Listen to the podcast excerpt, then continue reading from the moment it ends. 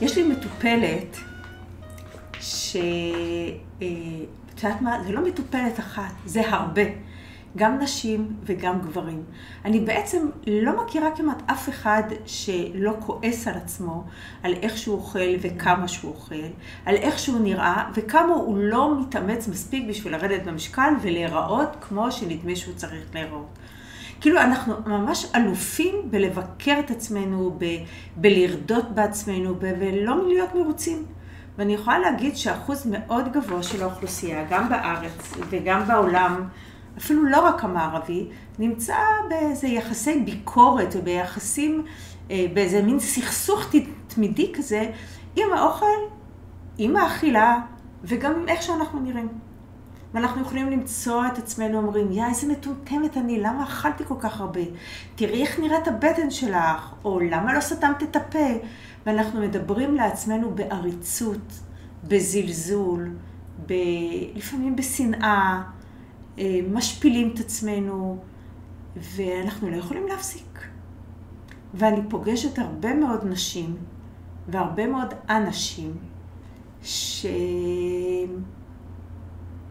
כשאתה תסתכל עליהם מבחוץ, אתה תגיד מדהים. חיים טובים, את יודעת מה? זה מזכיר לי סיפור מרתק. הייתי בכנס, בסדנה, בארצות הברית.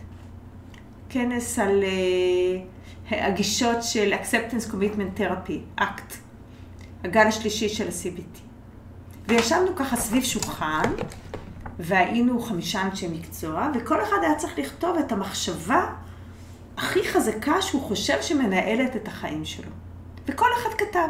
לידי, למשל, היה בחור יהודי שכתב I'm not good enough. אני כתבתי לבושתי שיש לי מחשבה שאומרת שאני לא יודעת טוב אנגלית ובגלל זה אני לא יכולה להצליח. וככה כל אחד כתב מחשבה. והיו 2 שלא ישבו לידי. אחד היה רופא ואחד היה דוקטור לפסיכולוגיה. והדוקטור לפסיכולוגיה הסתכלתי עליו וככה, את יודעת, אתה מסתכל על אנשים וכותב לך סיפור עליהם. אז אמרתי לעצמי, וואו, הוא גם נראה טוב. והוא גם דוקטור לפסיכולוגיה, בטח בן 45, בטח מה זה מצליח. ואז כל אחד היה צריך להעביר לזה שלצידו את המחשבה שמנהלת לו את החיים. אז אני כתבתי את מה שכתבתי, וזה שלידי כתב I'm not good enough, ולאט לאט עברו המחשבות. ואז זה הגיע לגבר הזה בן 45, ולזאת שישבה לידו. זאת שישבה לידו הייתה רופאה, והיא כתבה אני שונאת שמנים. זו המחשבה שהייתה לה. זה שלידה כתב, אני כל כך שמן, ואף אחד לא תרצה להתחתן איתי, בגלל זה אני רווק וכישלון אחד גדול. אז א', לחשוב שקודם היא כתבה את המחשבה, עוד לפני שהיא שמעה אותו, וזו המחשבה שהיא אמרה עליו, ולחשוב שאני הסתכלתי וראיתי גבר גוד לוקינג, והייתי בטוחה שהוא מצליח, והוא חווה את עצמו, על הפנים, כישלון אחד גדול. אני זוכרת שהרגע הזה טלטל אותי, אני חושבת שזה בטח לפני איזה 12 שנה, הרגע הזה טלטל אותי מאוד, ובעצם זה לימד אותי עוד דבר או שניים על עולם האוכל והתנהגויות האכילה, ובעיקר על הצורך האינסופי שלנו להלקות את עצמנו, לבקר את עצמנו, ולהסתכל על עצמנו בעיניים מאשימות, מפחידות ומענישות. ואני חושבת שעל זה אני רוצה היום, ובגלל זה הזמנתי אותך, רוצה לדבר. בעצם למה אנחנו צריכים, או מבקרים את עצמנו כל כך, ולמה כל כך קשה לנו לחמול על עצמנו ולגלות איזה רוך ועדינות, באופן כללי בכלל, ובטח לאנשים עם משקל גדול במיוחד. אז ככה, בשביל זה הזמנתי את דוקטור אלינוער פרדס, שהיא תלווה אותנו בשיחה המורכבת הזאת, על היחסים המעורערים ועל הביקורת האינסופית שלנו על עצמנו. דוקטור אלינוער פרדס היא פסיכולוגית קלינית מומחית, מרצה ומדריכה במגמה לפסיכולוגיה קלינית באוניברסיטת רייכמן בהרצליה. היא מנחה סדנאות מגן, מודעות גוף נפש, למטפלים ומלמדת וקורסים על טראומה וחוסן ועל חמלה וחמלה עצמית במרחב הטיפולי. וככה אני אשמח אם תוסיפי כמה מילים מעבר לטייטל המאוד רשמי, כאילו מה מרגיש לך שהיית רוצה שידעו עוד על העשייה המקצועית שלך? אני חושבת שבהקשר הזה מאוד דייקת, אני חושבת שכל מה שתיארת גם קודם מתחבר לנושאים האלה, אפילו של טראומה וחוסן, ואיך באמת הביקורת העצמית הזאת היא מהווה דרך שבה אנחנו מגינים על עצמנו, עם מחיר כבד, אבל זו מערכת האיום שלנו, ככה אנחנו הקדם להשכם, נכון. כן. כאילו אם אנחנו לא נכעס על עצמנו ונבקר את עצמנו, יקרה משהו נורא מכל. אז אני כאילו גם מתגונן מראש מהפחד הזה. זאת אומרת, אם אני לא אכעס את עצמי על זה שאכלתי גלידה, אולי אני כל היום אוכל גלידה, ואז אני אהיה הדבר הכי נורא מכל, אני אהיה שמן. אז אני אפילו מפחד להפסיק לבקר את עצמי. זו באמת אחת הסיבות, ויש גם סיבות נוספות, אפילו בדוגמה הקצרה שתיארת, אז אנחנו רואים את הסטיגמה, אנחנו רואים את ההתגוננות, את החיבור הזה שהאנשים עושים, ואת הפחד ששמה אני מוותר לעצמי, כמו שאת אמרת, את הפחד שזה יגרום לי לפנק את עצמי, או שזה אפילו אגואיסטי, מה אני אדאג לעצמי במקום לדאוג לאחרים, אז יש המון פחדים סביב היחס המיטיב לעצמנו, ובאופן כללי בתחום של החמלה, שבעצם זה היחס שלנו עם עצמנו יותר מדויק, מערכת היחסים שלנו היא מצוקה. כי זה לא רק אמפתיה, אמפתיה זה לכל טווח הרגשות. חמלה זה מה, איך אנחנו מתייחסים לאחר במצוקה, ואיך אנחנו מתייחסים אם אנחנו, ההגדרה של חמלה, זה המודעות למצוקה, לסבל. של עצמי ושל האחר? אז שנייה, תכף אני אעשה הפרדה, כי יש שלושה כיוונים פה, אבל באופן כללי אנחנו מדברים עכשיו על, נגיד חמלה לאחר, זה אני מודע לסבל, בלי מודעות, בלי הכרה בסבל, אין חמלה. אם אני מתעלם או אני ממהר, אין חמלה, אני צריך להכיר בזה, לשים לב, יש פה מישהו סובל. פלוס רגישות, כאילו את הרגישות הזאת, פלוס מוטיבציה להקל על הסבל הזה. אוקיי. עכשיו, יש לזה מרכיב גם רגשי, אבל גם להבין את הסבל, למצוא דרך להקל. יש איזו מוטיבציה של רצון לא סתם להיכנס, להבין שיש פה בן אדם סובל, אלא לעשות משהו, למנוע סבל, להקל על סבל. שלושה כיווני זרימה, שאלת אותי על אם זה חמלה כלפי מישהו אחר. אז יש את החמלה זורמת מעצמי אל האחר, נגיד שמת לב שאני צמאה, הגעתי לפה, הצעת לי מים, זה ממך אליי. אוקיי. אני נעניתי, אז אפשרתי לחמלה שלך לזרום אליי, מישהו שם לב שאני צמאה, יום חם היום, צהריים, ויש את השלישית, הכיוון השלישי של חמלה מעצמי לעצמי. שזה בפועל הכי קשה. א' תתפלאי, בסדר, יש, אנחנו, לענייננו, לפי מה שאת תיארת ומה שהביא אותך, כמו שאת אמרת, לפנות אליי, אז נכון, אנחנו פה, יש לנו אתגר קשוח, בסדר? בהחלט, במיוחד, וזה אני כפסיכולוגית קלינית, אני כן מסתכלת על זה כאנשים שבאים עם ביקורת עצמית והלקאה עצמית, כי ככה הם התחנכו, זה הקולות שהם הפנימו, זה הדרך שבה הם התמודדו עם ביקורת של אחרים, עם הלקאה של אחרים, עם סטיגמה, עם דחייה. אמרו, אם רק נשתדל יותר, אז יאהבו אותנו? אז בוודאי ובוודאי החמלה העצמית מבחינתם היא מפחידה. מאוד. כי זה להוריד שריון. גם להוריד שריון ואולי גם לוותר.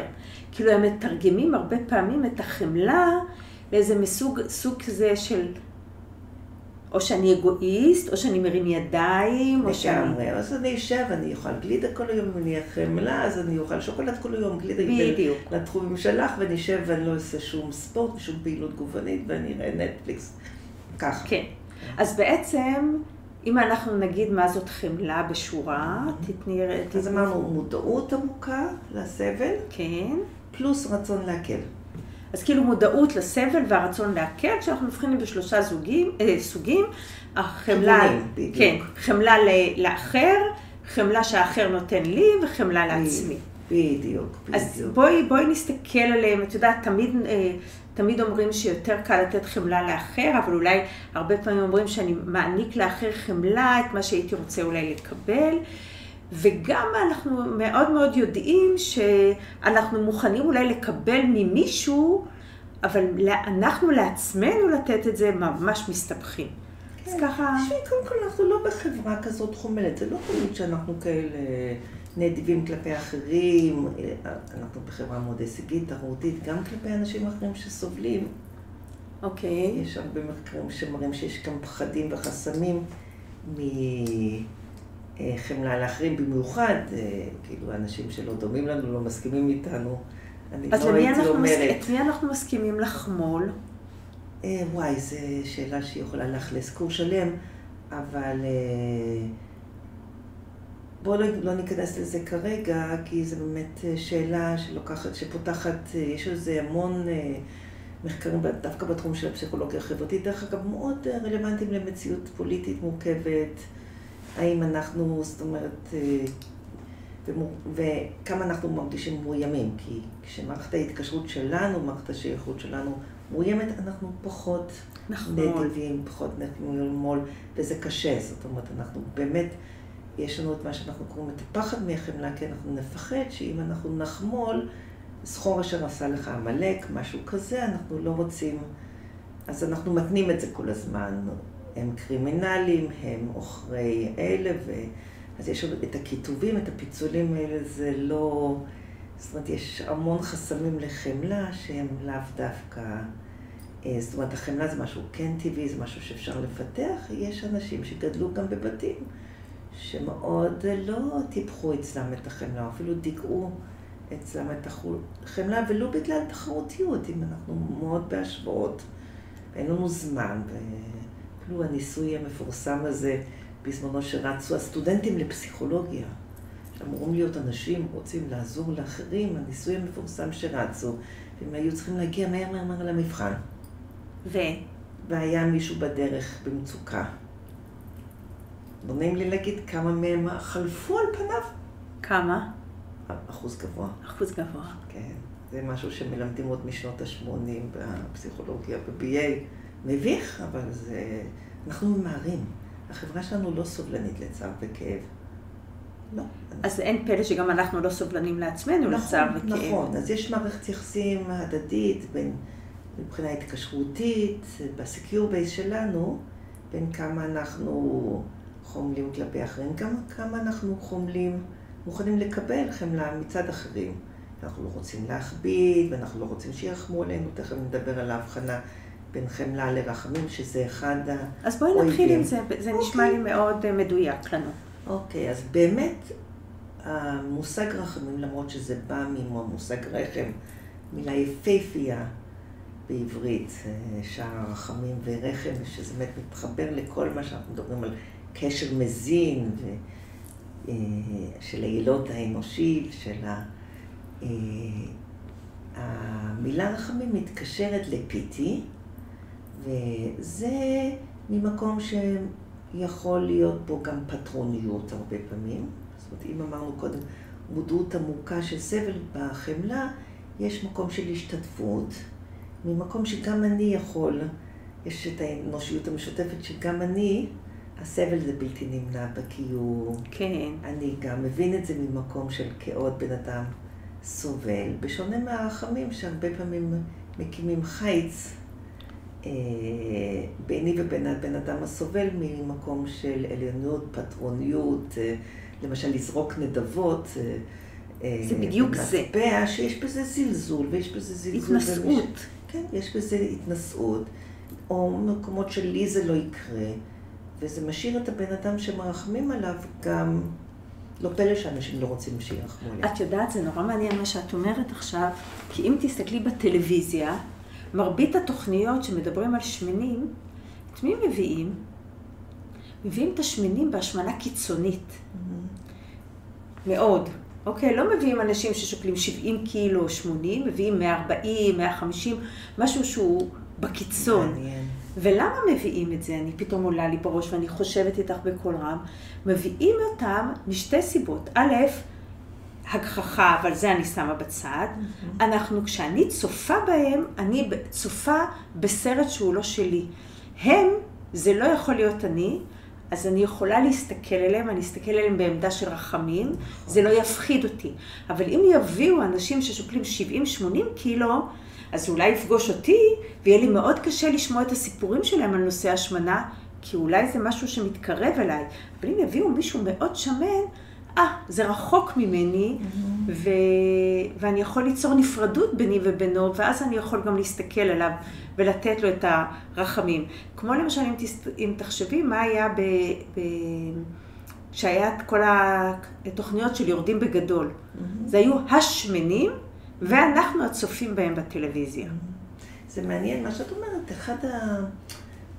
אחד הציטוטים האהובים עליי, זה דווקא מהתחום הבודהיסטי, שתרם גם הרבה להבנת החמלה. יש גישות שונות, אבל אחת מהן היא יותר ניזונה, של קריסטין נף, היא יותר ניזונה מהגישה הבודהיסטית. ואחד הציטוטים האהובים זה שכשאהבה פוגשת מצוקה, אנחנו מדברים על חמלה, וכשפחד פוגש מצוקה, אנחנו מדברים על הרחמים. זה נקודה מעניינת, נכון, שפחד פוגש כאב בעצם. כי אנחנו, כמו שאת אומרת, זה מרתיע אותנו, ולא סתם אומרים, והרבה מדברים על האומץ שבחמלה. אומץ שבחמלה. כי זה מחייב אותנו לפגוש את פגיעות, גם חמלה כלפי האחר. כמו שאת אמרת, להסתכל על תוכנית, ובמקום להגיד, לי זה לא יכול לקרות, אז בעצם לבוא ממקום של להתחבר למקומות של כאב.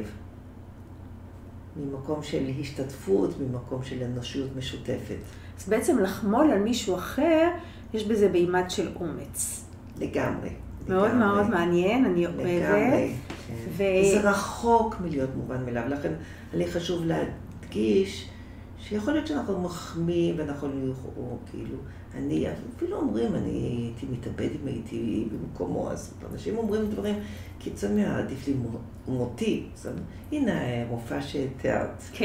היא אומרת, ניסולת שמנים. כאילו, ממש, זאת אומרת, והיא מכירה בעיות אנדוקריניות, והיא מכירה את הכל, ומה שבסלידה שומר, שומר עליה, שזה עליה מפני... זה האנטי-חמלה? זה האנטי-חמלה. ממש. אבל זה היה מעניין שגם הוא לא חמל על עצמו. ברור, ברור, ברור, ברור. ברור. זאת אומרת, יש משהו, זה מאוד מעניין, דווקא התיאור שלך של שני אנשים שישבו בסמוך, הזכיר לי הגדרה שמאוד גם אהבתי של חמלה, כרת את הלב, לראות את הדין של הלב לצער של מישהו אחר. עכשיו, זה כמו שני מיתרים, שיש מיתר ליד ושהוא רוטט קצת על התדר. איזה יופי של הרטט הדין הזה של הלב. אז חשבתי, פה רטטו המיתרים, אנשים ישבו לידם וכאילו באופן מיסטי כמעט. ממש. מיסטי כזה, מיתרים רטטו על איזשהו תדר. וואו. אז גם החמלה, זה גם good news, כי החמלה קצת מדבקת. אז כשמישהו בא ובתוך צוות, והוא בא ממקום אכפתי, והלב שלו פתוח, בדיוק כמו שחרדה מדבקת, בדיוק כמו שעוינות מדבקת, בדיוק כמו שקנאה או השוואות או תחרותיות גבוהה מדבקת, קנאה... אז מה, אם נחמול, אנחנו מפחדים שזה יתפרש כחולשה? וואו, גם יש במיוחד בתרבויות מסוימות. אבל בחברה שלנו? אני חושבת שזאת אחת כאילו, קודם כל, אני נתקלת בזה הרבה, בסדר? זאת אומרת, בהקשרים שונים. אוקיי. רגישות,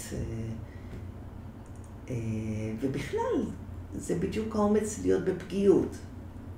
האומץ להיות בפגיעות. כן, האומץ, זה המקום מרכזי. זה הפגיעות. זאת אומרת, זה הפגיעות שהיא באה ממקום של ענווה, שהיא באה ממקום, וזה כלפי ילדים וכלפי זקנים וכלפי אנשים במצוקה וחולים, אז באמת אני חושבת שתרבויות שונות הן מסתכלות אחרת. תרבות המערבית מאוד נגועה במה שאת אמרת, כאילו שנותנים איזושהי נוסחה שסבל, אם אנחנו נעשה ככה ונחיה אורחיים כזה, אז אנחנו נצליח ואנחנו ננהל את הזמן שלנו נכון, ואנחנו נאכל נכון, ואנחנו... אם נעשה את זה ואת זה ואת זה ואת זה, הכל ייפתר. ומי שסובל או חולה, הרבה פעמים מאשים את עצמו, הוא מואשם, מה הוא כבר? הוא ישן? מה הוא עשה? הוא היה בסטרס, והוא לא טיפל בסטרס. אז למה אנחנו אוהבים בעצם להאשים את עצמנו? אשליה של שליטה. אשליה של שליטה. כאילו מה, אם אני אכעס על עצמי, אז לא יכעסו עליי, אם אני אעניש את עצמי... זה יותר מזה, יש לנו ממש... זאת אומרת, אני רואה את זה בקליניקה הרבה, אבל גם מסביב, אני חושבת ש... וזה לא התשובה הבלעדית, אם אני אקדמית, אז יש עוד סיבות. כוחו של הרגל, אבל כן, יש את האשמה, היא משלה אותנו שמנסים 5 טון על עצמנו, נוכל להגיע לתוצאות, לתיקון, אבל תיקון שהוא הרבה פעמים מגי. כן, שבעצם הוא גם לא מגיע. ברוב הפעמים. כן, יש הפנטזיה שנעשה את הדבר הנכון, שאנחנו, אם רק נתנהל לפי הנוסחה ונאשים את עצמנו, אז אנחנו בעצם כמו שופט, נכון. כמו אז... קצין מבחן כזה של מאמן. עצמנו. אז זה בעצם נורא מסביר לנו למה האדם השמן כל הזמן צריך לכעוס על עצמו שהוא אוכל, כי אם הוא לא יכעס על עצמו שהוא אוכל, הוא יאכל המון והוא יהיה שמן.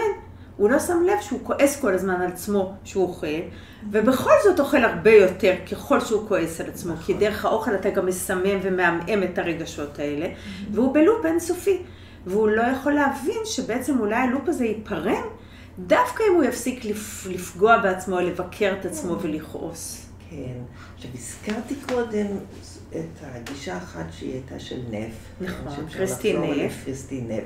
יש גישה של פול גילברט, שהיא באה מתחום ה-Attachment Compassion Focus Therapy, וה-Neuroscience מחזק עוד יותר, זאת אומרת, הגישה הזאת היא בעצם נסמכת על המון המון מחקרים בתחום של מדעי המוח, שיסבירו את מה שאת מתארת, את המעגל שאת מתארת, גם במושגים של קורטיזול, דופמין ואוקסיטצין. אז את יכולה להסביר? יכול להיות מאוד מעניין. כן, אני באמת יכולה, זאת אומרת, יכולה יותר להסביר את החלק של הטיפולי, הקליני, אולי ההסברים שלי המוחיים יהיו... אנחנו נזרום איתם. כן, יהיו לא...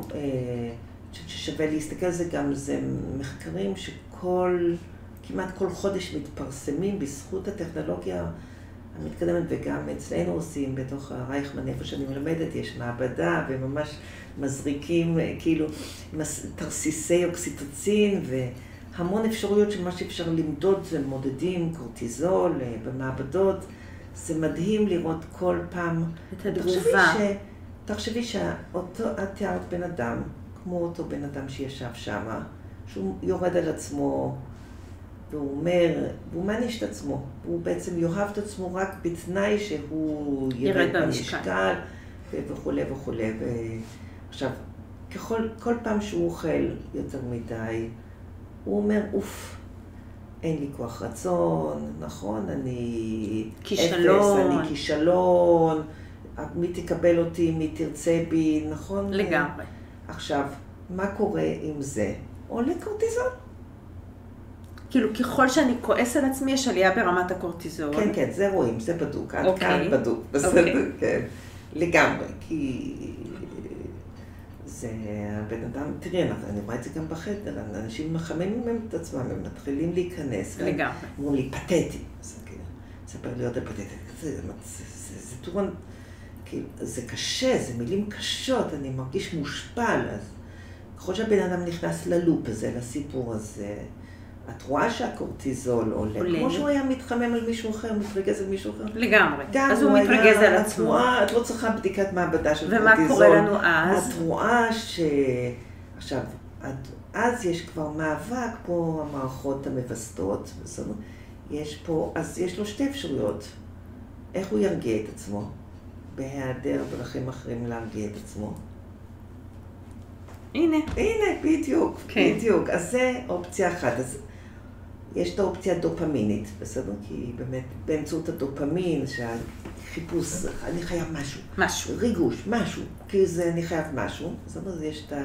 ויש את הצורך להתנחם מהמקום ההתקשרותי, שזה מערכת השנייה, שזה יותר לחפש כמו... כמו השוקולדים, או המקום הזה שהוא הרבה פעמים תחליף לאהבה. אוכל מפנק. בדיוק, פחמימות, אוכל מפנק, מהמקום היותר לסתום את הרעב. והרבה פעמים זה בעצם להתנתק מהרגשות. זה מסלול שעוקף את הרגשות, ובעצם כמו כל התמכרות אחרת, זה נכנס למסלולים שאת ממש אבל רואה, כי מה קורה אחרי זה? למה אכלתי יותר מדי, בסדר? אז אני... הייתי במסלול של אם כבר אז כבר, חפרתי... וזה ירידה למטה. ואין, וזה מין כזה... עכשיו, זה גם מנציח את ההסבר של למה אני מרגיש רע. כי אכלתי יותר מדי, בסדר? עכשיו, בינתיים לא מטפלים בדברים אחרים שאנשים מגיעים למשקל הרצוי, ובעצם שואלים, אז למה אני עדיין... אין לי בן זוג, או למה אני עדיין מתעצבנת על הילדים שלי, ומה קורה, ו...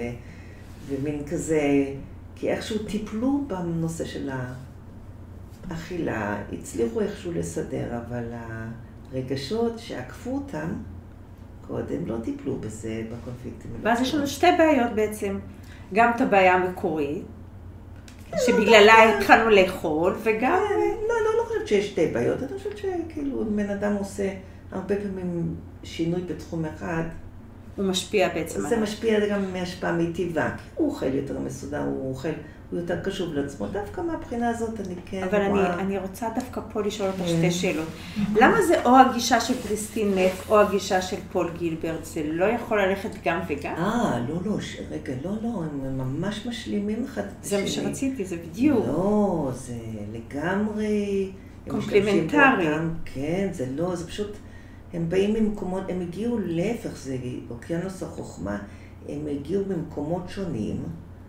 קריסטין נף מספרת, היא גם בעצמה, כי אימא לילד אוטיסט, היא הגיעה לזה בכלל מתוך איזושהי מצוקה תעסוקתית שהייתה, אישית שהיה לה האימהות שלה, שהסתכלה על אימהות אחרות בגן ילדים ואמרה, וואו, כולם מצליחים עם הילדים שלהם, ורק אני פה תקועה, הילד שלי לא זז, וכן, לא מתקשר ולא משחק.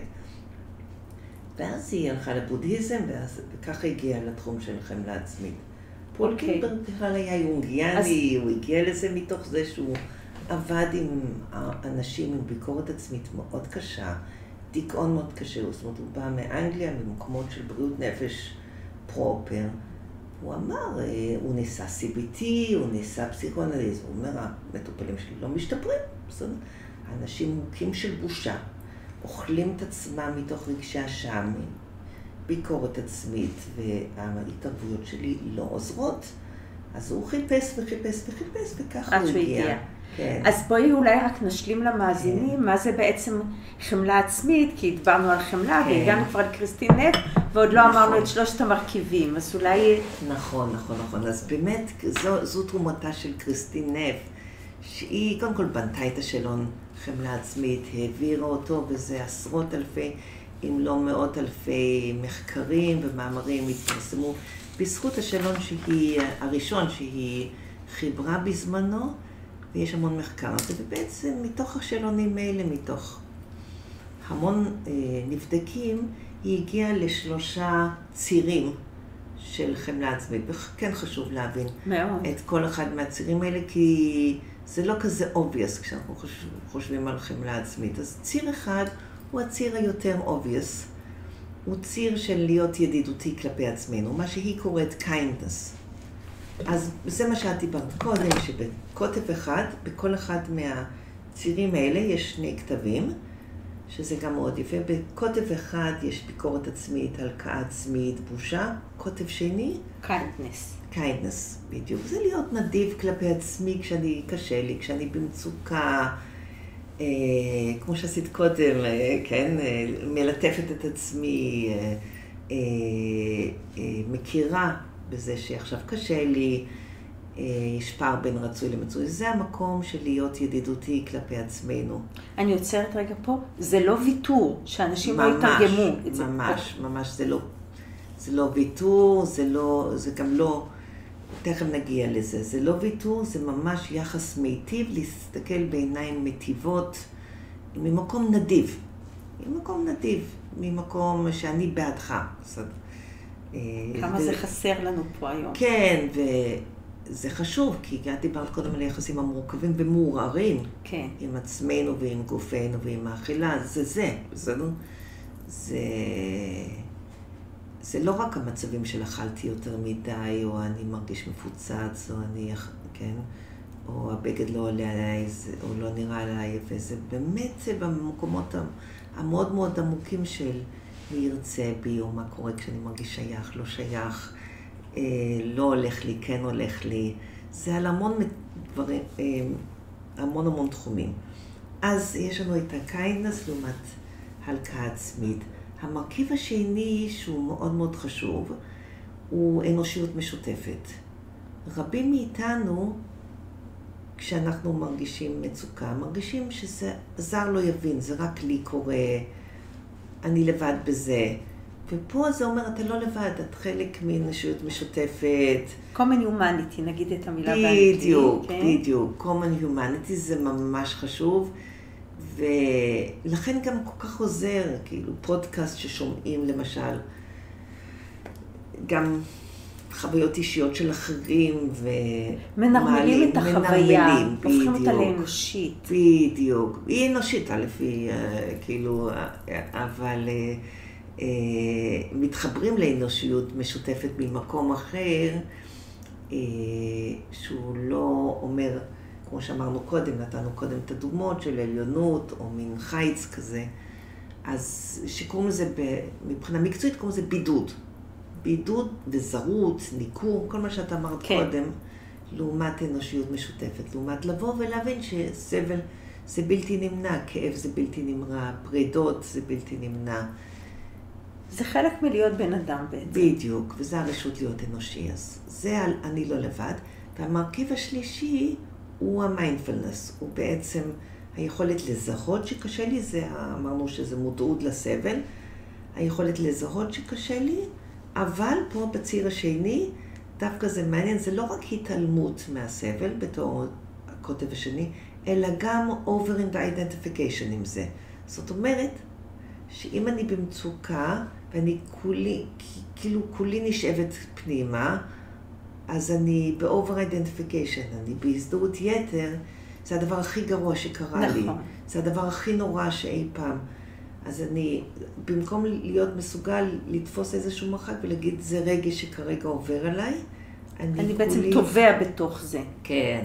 זה קטסטרופה. בסדר? אני מרגישה דבה. בסדר? זאת אומרת, וזה לא אני מרגישה, או עוברת במחשבה, אלא החוויה של אני לא חצת ככה מהבית, או החוויה שאני כולם רואים עליי את הכישלון הזה, ואני חייבת להיות ממש, ממש, ממש. כי זה נקודה נוספת, כי כשאין את זה, אין שימת לב. בצורה פשוטה, גם טכנית, זה שימת לב מרגע לרגע, המיינדפלנס, אבל כשזה בא עם השיפוטיות, או עם מודעות עצמית מוגזמת, זה גם מפתח אצלנו את השיים מבחוץ, כי יש את הבושה הפנימית, אבל יש גם את הפחד מחשיפה, כולם רואים עליי, פה, פה, פה, זה גם בדימוי הגוף, אבל גם אנשים לא אוכלים בנוחות אחרים בגלל זה. נכון, נכון. או לא לובשים בגד ים, או לא נותנים לילדים שלהם ללבוש בגד ים. ממש, ממש. או בגד ים מסוים, או לא ילכו לים, או לא ילכו עם גופיות, למשל. למודעות העצמית המופרזת, העין הזאת, זה כמו גירוש מגן עדן, דנה אמיר פה, היא מתארת את זה, את החוויה הזאת של בושה, שזה בעצם, כאילו, גירוש מגן עדן, מגן עדן של השייכות, של החום, של כולם נמצאים ואתה מגורש. אז מה בעצם עושה? אז אמרנו שבעצם בחמלה עצמית יש שלושה מרכיבים, את ה-common humanity, אנושיות משותפת, יש לנו את ה-kindness, את הנדיבות ואת הקשיבות, את המיינדפולנס. אז אם ככה אנחנו נסתכל, מה זה עושה לנו כשאנחנו חומלים על עצמנו? מה החמלה הזאת עושה לנו? מדהים.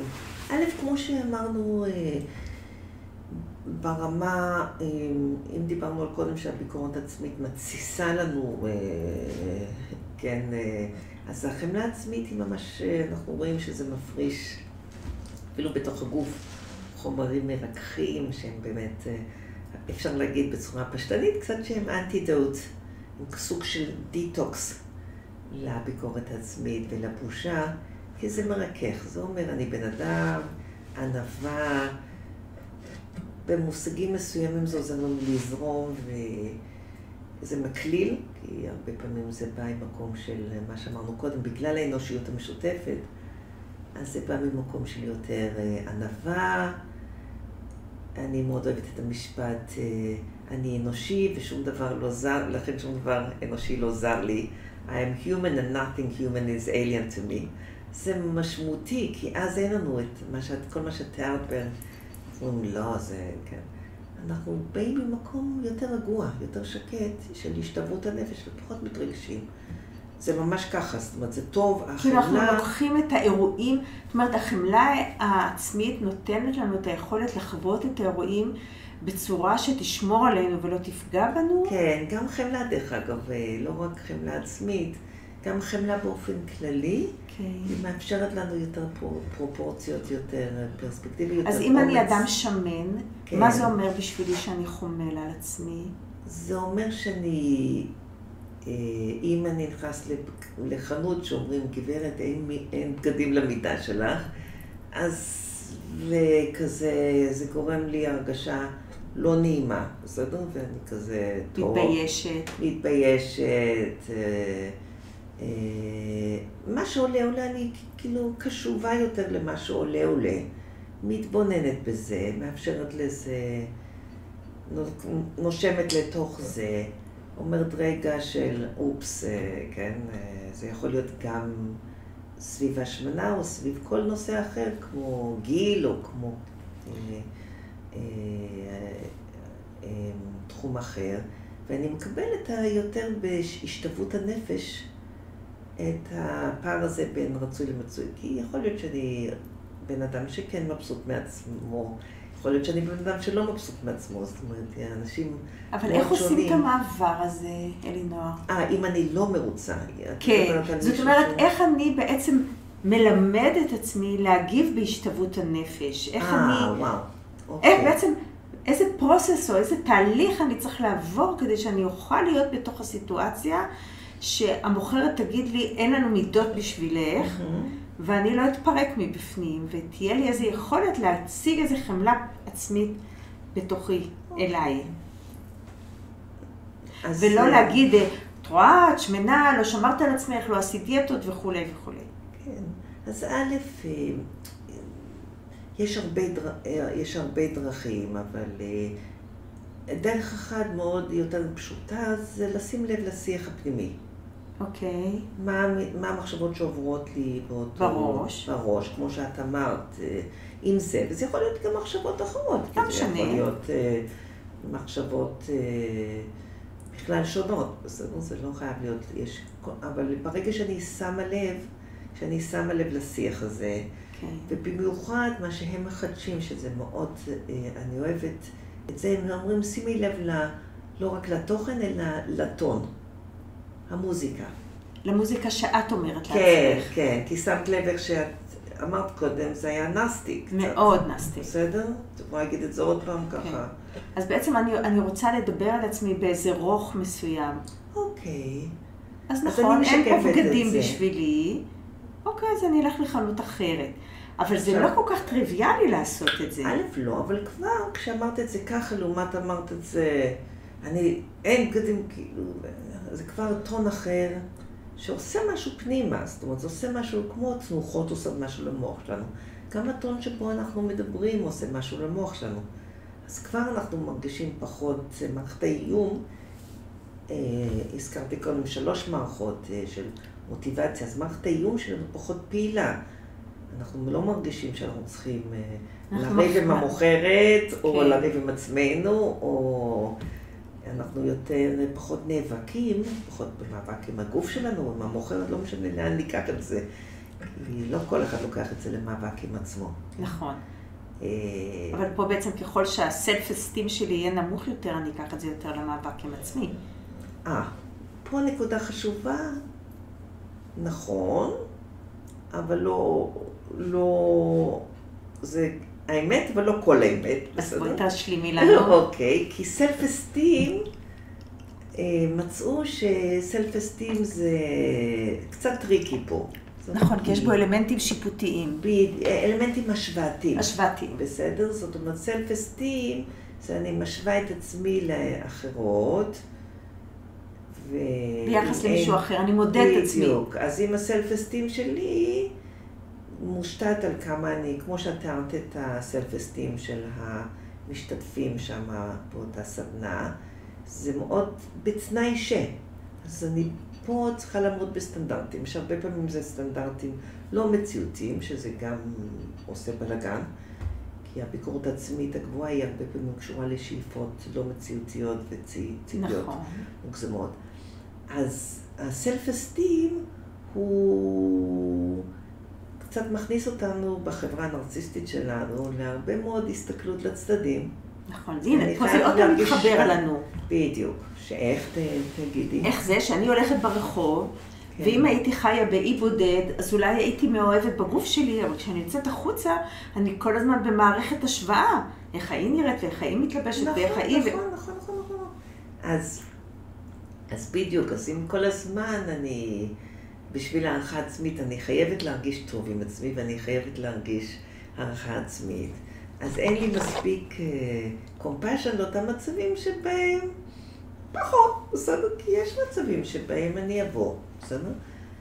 ואני אתאמן, נגיד, בפילאטיס או בהתאמלות אחרת, ואני ארגיש שיסתכל ימינה ויסתכל שמאלה, וזאת מרימה את הרגל ככה וזאת עושה ככה, ואני אגיד, אז הערכה עצמית שלי יכולה לרדת, אבל הסלף קומפשן פה, הוא זה שישמור, ופה, בתשובה למה שאמרת קודם, המחקרים ממש מראים לא הסלף אסטים, אלא הסלף קומפשן הוא זה שיעשה במיוחד באנשים עם עודף משקל רציני. זה ממש מחקר של 23 חדש, מה שעברתי עליו אתמול, כי ידעתי שאנחנו נפגשות. אז ממש הוא עובד יותר טוב. בסדר, השינוי בסלף קומפשן הוא יעשה שינוי יותר משמעותי בתוכנית לאנשים עם עודף משקל גדול. ובמיוחד הוא גם יעבוד על ההתמדה שלהם, הנכונות שלהם להתמודד עם הקשיים, שזה הגיוני. כי עם סלף אסטים, אז אני נכשלתי בתוכנית. אני יכולה להגיד, זה לא בשבילי, המון דברים. ייפגע לי הסלף אסטים. הסלף קומפשן יבוא בדיוק שם ויגיד, זה להתמיד, להמשיך להתקדם. אבל איך אני בעצם עוזרת לאדם לפתח סלף קומפשן? אוקיי. א', זו שאלה מצוינת, כי... כי יודעת, אנחנו יכולות לדבר על זה כמה שנרצה, אבל בסוף צריך להרגיש את זה ולחיות את זה. נכון, אז... אני אתן דוגמה, סתם, את יודעת, אני כל מוצאי שבת בקפלן, סליחה שאני מכניסה פוליטיקה, אבל זה כבר מזמן לא פוליטיקה בעיניי, ואת יודעת, אנחנו באים מראש העין עד לקפלן, רק צריך לחזור, כל הסיפור זה הרבה שעות, וגם צריך לעמוד שם שעתיים, שלוש וכולי. ויש לי בעיות גב, ואני מוצאת שאני לא יכולה לעמוד כל כך הרבה זמן, וכל פעם אני חוזרת הביתה עם כאבי גב נוראים. אז פתאום התחלתי לשאול את עצמי שאלה, רגע, ומה איתך בסיפור? את נעלמת בסיפור? ועכשיו אנחנו, יש לנו שעה, 9:15, אני אומרת תמיד לבן זוג שלי, הולכים. הולכים, אני מרגישה שהגוף שלי מודיע לי מספיק לעמוד על המקום. הולכים. בהתחלה היה לי מאוד קשה. כי מה, כולם נשארים ואני הולכת, זה לא בסדר. השפעות. זה השוואה. אני כל הזמן הסתכלתי החוצה, אמרתי, את לא בסדר, את לא בסדר, את לא בסדר. אחר כך אמרתי לעצמי, רגע, self compassion, את אנושית, זה בסדר, את תהיי נדיבה לעצמך. אבל זה לא בא ביום אחד הדבר הזה, והיכולת שלי לקום ב9:15 ולעזוב את ההפגנה בלי להתנצל ובלי להרגיש אשמה, זה בשבילי התפתחות. אבל עכשיו השאלה היא איך עוזרים לאדם להיות בעמדה הזאת, להיות בחמלה העצמית הזאת. כן, אז ראשית, את כבר רואה ממה שאת מתארת, שהמרכיב של המיינדפלנס פה היה מאוד חשוב, נכון? מאוד. להיות קשובים לגוף שלנו, וזאת גם תשובה לשאלתך, כי אחד המרכיבים באמת של החמלה העצמית זה מיינדפלנס. והקשיבות שלנו. בדיוק, ואת זה אפשר ממש ללמד בהמון דרכים לפתח, לא רק במרחב הטיפולי, גם בעבודה עם ילדים וגם בבתי ספר. זה מתחיל מגיל מאוד מגנים, סנוס, זאת אומרת, כל המקום הזה של התייחסות לגוף שלנו במקום הזרה, זה מתחיל מגיל מוקדם. אבל אם אני עכשיו בגילי המופלג מגיעה אלייך, ואני גם עם עודף משקל, וגם אני מרגישה שאני כישלון מוחלט, איך תעזרי לי להתחיל לפתח את החמלה העצמית הזאת? אז מוקדש לגילים מופלגים, יש לי גם שאלה, ספרי לי קצת איך את עם הנכדים שלך. אני מאוהבת קשות. אוקיי, כן. וכשאם נכד שלך היה אומר, אני יודעת בני כמה נכדים, בסדר? 6 ומטה. 6 ומטה, זאת אומרת, סבתא, כן? כואב לי הגב, בסדר? קשה לי לעמוד הרבה זמן. אני רצה מחבקת. אוקיי, ומה עוד? אני מנסה לעזור, אני מלטפת, אני מבינה. מכילה. אוקיי, עכשיו את מרגישה את הטון שלך כשאת... מה מאפיין את הטון כשאת מדברת? הרבה רוב. נשפחת, בסדר? ברור. הילדה נשפחת, בסדר? לגמרי. נמסת לגמרי, ואם אני אוסיף, זה רק היה המחשה קטנה, בסדר? בלי להכיר, אנחנו לא מכירות מקודם, אז לא ידעתי איזה... זה המחשה ככה, זה ככה זה, זאת אומרת, זה... כאילו הרוך הזה שנמס, אנחנו עוזרים לבן אדם לחפש את המקום איפשהו כן, החמלה באה לו בקלות, והרבה פעמים זה מנכדים, בסדר? נכון, או כלב קטן, או גור, כלבים. זה התייחס לגוף שלי, כמו שהייתי מתייחס לגוף קטן. אבל למה זה כל כך קשה לי לעשות את זה? שנייה, בוא נלך... צעד. אבל תוך כדי, בוא נגיד, אם זה בטיפול, אז ממש קל לי, כי אני שמה לב, אז מיד אני רואה איפה המחסומים, או איפה הבלוקים, איפה הפחדים, ואני יכולה לשאול אותך, א', כאילו, איפה זה קשה לך, בסדר? ואת יודעת כמה, במעט שתיארת, אמרת, אתה צריך להתנצל, בסדר? כאילו, מה אחרים יגיד, בסדר? אז כל אחד יש לו את המפה שלו. נכון. של איפה הבלוקים, אז זה שונה מבין אדם, כאילו, אנחנו שונים, כמו שהגוף שלנו הוא שונה ויש לו צרכים שונים. אז, אבל... הרעיון, זאת אומרת, שאנחנו עוזרים לבן אדם להתחבר קודם כל לחמלה כלפי אחרים, או לאיך החוויה של העצמי החומל שלו, זאת אחת הדרכים. אמרתי לנו קודם, קשב, בסדר, זאת אומרת שאפשר להקשיב, לשים לב מרגע לרגע, וזה ממש, כאילו אני בטוחה ששוחחתם כבר על כל מיני שיטות לפתח מיינדפלנס כלפי אכילה, כלפי... הצרכים שלי כלפי רגשות, כדי לשים לב מה אני מרגישה, נכון. או למה אני רעבה, או מה אני צריכה עכשיו, או מה באמת... מה מיטיב איתי. כן, מה מיטיב איתי, כי אנשים יכולים להגיד, אני חייבת משהו. האם זה מתוך עייפות, האם זה מתוך משהו של צורך ריגוש. פעם היו צבעי פסטל, אז נכון. כאילו אמרו שיש צבעים כאלה, איזה צבע זה? אז לפעמים יש סוג כזה של לטרוף בצבע... שחור, אדום, אני חייב משהו לטרוף כזה, ולפעמים זה בצבעים של נחמה כזאת, בצבעים. אנחנו עוזרים, אז יש אנשים שנעזור להם באמצעות של אמצעי הבעה ויצירה, כי זה מקומות שמעבר למילים.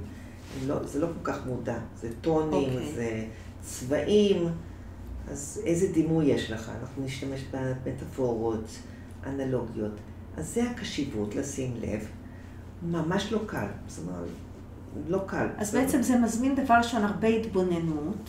התבוננות, נכון, הקשבה ממקום אחר, נעקוף את הקושי וההקשבה בכל מיני דרכים, אבל זה אולי קצת יותר obvious, השימת לב. כן.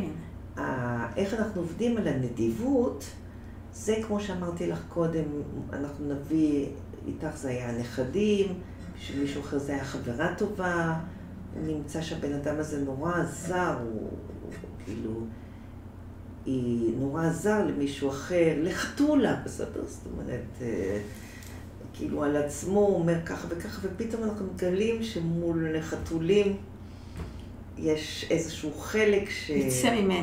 יוצא ממנו איזה רגש ממש ממש עוצמתי של נדיבות. כן. כלפי בעלי חיים.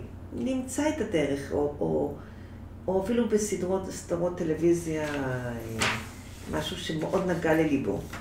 אוקיי. כאילו בעצם לחפש את המקום הזה שהוא יכול לזהות שעורר בו איזה רגש מאוד מאוד חזק. כן, בדיוק. וכמו שאת אמרת, רוב הסיכויים שגם מסיבת שדים כאן, כאילו זה יורר גם את ההתנגדויות. אבל אנחנו כבר יכולים מתוך המקום הזה לראות, אם היית מפנה את זה, אני אוהבת, כשמדברת עם אנשים, זה קוף רשין, קשיבות, רשות להיות אנושי ונדיבות. קרן. אז אני מדמה את זה, יפה. קשיבות, רשות להיות אנושי ונדיבות, קרן או רכה. למה רכה? כי אפשר להתחבא בה, היא מרככת, אז אנחנו ממש מרגישים את הקרן אור מופנית. אז כשאנחנו מפנים את זה קצת פנימה להתבוננות, מה בעצם קרה לי באותו רגע? מה הרגשתי? מה הרגשתי? אפילו שזה מקומות קשים, הרגשתי מושפלת, הרגשתי פתטית, הרגשתי דברים קשים יכולים לעלות, אבל הרכות הזאת, העובדה שזה רך, זה מאפשר לנו לשאת את הבושה או את הבהלה שאנחנו מגלים... שמגלים בתוכנו. בתוכנו, כן. כי זה לא קל להיחשף למקומות הקשים. והרבה פעמים זה גם עם זיכרונות קשים, כי אנחנו הפנמנו קולות קשים שככה אמרו לנו, שככה התייחסו גם אלינו, אל הצרכים שלנו. ואז איפה משתלבת, אז דיברנו על הקשיבות, דיברנו על הנדיבות, ואיפה משתלב ה-common humanity? אוקיי, ה-common humanity משתלב בעיניי, א', בהמון התארגנויות קבוצתיות, או עכשיו עם הרשתות החברתיות. כאילו שייכות. שייכות, אנחנו יכולים להרגיש פחות לבד, כי אנחנו שומעים עדויות של אנשים אחרים שהיו מספיק אמיצים, כדי לחלוק, ואז אנחנו אומרים, אם הוא הרגיש ככה, הרבה אנשים, אני למשל משתמשת לפעמים בשירים. נכון, זה גם דרך נורא יפה. כן, בשירים שאומרים, כמו אני זוכרת שהיינו את השיר הזה של אלניס מוריסט, We love you just the way you are, if you're perfect. בסדר, כן. והיא אומרת, girl, keep on, תנסי להיות ככה, תצליחי. אחרי כל מה שעשינו בשבילך, after we've done to you, we love you, כן? בואי, כאילו, תהי רזה, תהי מוצלחת, תהי זה. תהי פרפקט. כן, כן. We love you just the way you are, if you're perfect. אז אני חושבת שדרך שירים כאלה, או בשירים אחרים, שינית קונר, יש המון המון שירים בעברית גם, שדרך זה אנחנו יכולים, האדם מזהה את עצמו, הוא יכול להרגיש שאם אחרים מרגישים ככה, והמון אנשים, אז גם הוא, אני זוכרת עכשיו, ואנשים סיפרו לי אחרי הופעות גדולות היו של אומנים, אז אנשים מתרגשים, כי... כן, אנשים מתרגשים. נכון, יש עם זה, את יודעת, פתאום אני מזכרת, הייתי עכשיו בלונדון בהופעה של להקת אבא. או, בדיוק. את יודעת שהם עושים את זה עם כל ה... נו, איך קוראים לזה? לא משנה, בלהקת אבא, וכשאתה יוצא מההופעה שהיא מהממת, בהולוגרמות, סליחה, זהו, ברכה לי המילה, וכשאתה יוצא מההופעה, כולם שרים שירים של להקת אבא, ופתאום אתה מרגיש כזאת שייכות ואיזו התרוממות נפש, ואיזו מין אחווה עם אנשים שאתה בכלל לא מכיר בכלל. וזה כבר נותן לך איזה רגע של חמלה, או רגע של איזה... יש סוף לחמלה? אז רגע, אני רק אגיד, דווקא ספציפית אפילו לגבי אבא, לדוגמה, כן, Knowing Me, Knowing You. נכון. תראי איזה שיר, בסדר? מקסים. מדהים. שיר שהרבה פעמים אנחנו לא מקשיבים לכל השורות שבו, אבל תראי את המשפט הפשוט הזה, Knowing Me, Knowing You. מהמם, לאף פעם לא שמתי לב אפילו. נכון, נכון. תקראי את שאר השורות של הבית, הפתעה, בסדר? שאר השורות של השיר. הפתעה גדולה, בסדר? שזה מתחבר לפרי עדה, למקומות ששם גם, להיסטוריה גם ספציפית של הזוגות ששם נפרדו. אבל באמת המקום הזה, וזה מה שאמרנו הקרן, כאילו, את אמרת, זה הקשיבות. מאוד מאוד יפה. שימת לב, זה ה-knowing me, knowing you.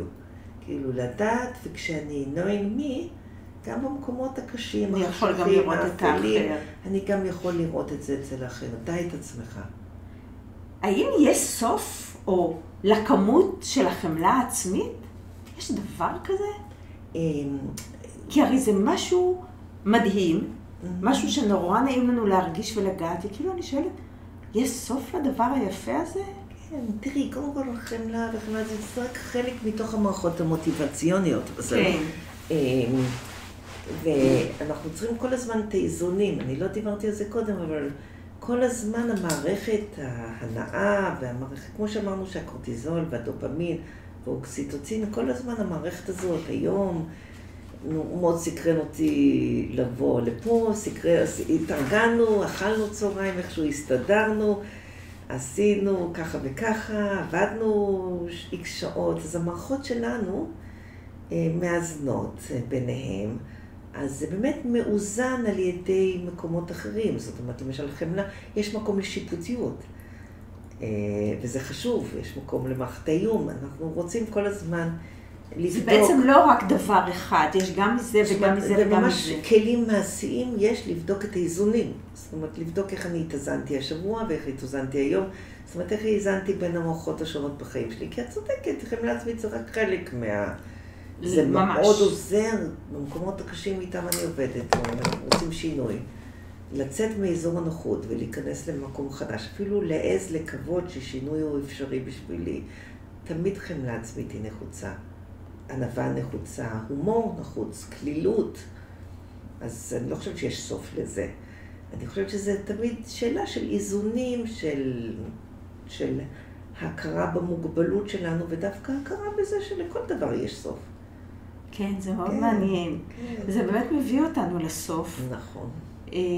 ככה אנחנו באמת לקראת סוף, ואת יודעת, אנחנו חיים במציאות מאוד מאוד מורכבת עכשיו,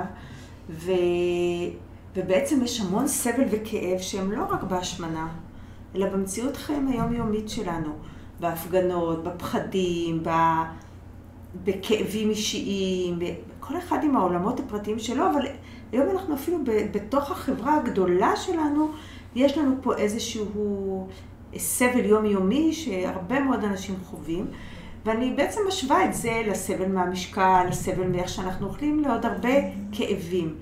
וככה הייתי שואלת אותך, איך אנחנו יכולים להיטיב עם עצמנו ביום-יום? כולנו, כמין אנושי, איך אנחנו יכולים להיטיב עם עצמנו? א', אני מרגישה שהשאלה הזאת ענקית, גדולה, קטונתי, ואולי באמת, אולי חלק מהקטונתי זה אולי גם התשובה האישית שלי, כי באמת יש מקומות שאנחנו מסתכלים על הסבל הזה, ואין לנו תשובות, אנחנו בחברה של קוויק פיקס, כאילו אנחנו חושבים שיש לנו פתרונות לדברים ופיקסים לדברים, אבל לא, בסדר, זאת אומרת, המון דברים הם לא בשליטתנו, ואני חושבת שאני מפרידה בין אחריות ושליטה, זאת אומרת, אני חושבת שכל אחד מאיתנו, זאת אומרת, יש דברים שלא בשליטתנו, וזה כולנו שמנו לב לזה, יש דברים שבאחריותנו, זאת אומרת, באחריות שלי, בדלת אמותיי לא לזרוע פילוג ושנאה, ולהיזהר מקיטוב, ולהיזהר מהמקומות שבהם יש ספליט ממקומות של הקצנה, כי יש, כאילו אנחנו מרגישים מערכת האיום והקטסטרופיזציה מופעלת, פועלת ומופעלת כל הזמן, ולכן כל כך חשוב האיזון הזה בין התחומים השמירה על היקר שלנו, הכרת התודה על היקר שלנו, ואני כן חושבת שאיזשהו חיבור גם לטבע פה, הרבה, אני חושבת שהצופים לא רואים כמה יפה פה, יפים העצים, אני יושבת ומהנהנת ומסתכלת עלייך, ואני קשובה לך, אבל אני מופנתת על ידי שלל העצים ועצי הפרי והשמיים, שאפילו באמצע הקיץ פה, זה נראה ירוק באלף גוונים יפהפיים וגווני צבעים והצללה. ואני כן חושבת שהחיבור לשורשים שלנו, לטבע, למשהו גדול מאיתנו, הוא מאוד נותן פרופורציות והוא מרכך, הוא חלק חשוב מהחבלה, כן, קשור קשר הדוק, אפילו עד כדי כך שאומרים שאנשים שהולכים, עשו כאילו מחקר, אנשים שהולכים בטבע, מצאו שתי קבוצות, אחד שביקשו מהם שימו לב למה שקורה בטבע, משהו מיוחד שהם רואים בכם עצמם, פעמות שנייה הם עשו במשך השבועות האלה רק הליכה באותו מסלול. מצאו שבסוף התוכנית היו כמה הבדלים בין הקבוצות. א' בחיוך, בסדר? זאת אומרת, הם צילמו את עצמם סלפי בסוף ה... אז ישבו בין הסלפים, אבל הדבר הכי הדהים אותי במחקר הזה, לא רק החיוך, היה שהסלפי של האנשים האלה היה יותר קטן, הדמות שלהם הייתה יותר קטנה לעומת מה שהם צילמו מהטבע. של מי מהם? שאלה שהתבקשו להתפעם, להתחבר, השייכות לטבע, עצם שאמרו להם את ההנחיה הפשוטה הזאת, שימו לב למשהו שמורא בכם התפעמות, תחושת שייכות בטבע. הקבוצה הזאת הם בעצם, כשהם צילמו סלפי, כולם התבקשו, תעשו סלפי, בסדר? הם צילמו יותר... את הטבע מאשר את עצמם. את הטבע מאשר את עצמם. אז כזה פחות להתעסק בעצמנו. פחות, כאילו, לקראת יותר פרופורציות. איזה מחקר חמוד. מאוד, זה מעלה ממש מור. זה קוראים ביג סמל סמול סלפי, ככה קוראים לה, כן? ביג סמל סמול סלפי. אני חושבת שזה יפה לסיום הפודקאסט שלנו, במיוחד פה עם הרקע של ה... המון טבע, בסדר? בסופו של דבר, תפסיקו לקחת את עצמכם כל כך ברצינות. ממש, בסדר? אותנטיות, הומור, כלילות, חיבור לטבע, מחזוריות הטבע. ובעצם לא משנה כמה אתה שוקל. כולם לא יכולים לעשות את זה. כן, כן, ממש ככה. אז אני חושבת שזה... זה מאוד מאוד נחמד לסיים בחיוך. ממש. ובחמלה עצמית אפילו לעצמנו. ממש. ואני רוצה להודות לך לדוקטור אלינוער פרדס, על שעת חמלה שהבאת לנו לכאן, ועל זוויות מרתקות שנתת לנו להסתכל עליה, בתור כזאת שיכולה להיות אורחת מזדמנת בבתים שלנו, בגופות שלנו, בסלפים שלנו, בכל החוויה האישית. ואני רוצה להגיד לכל המאזינים שאנחנו משודרים ושודרות, בפודקאסטים, בכל הערוצים העיקריים, ותודה. תודה לך, היה מרתק.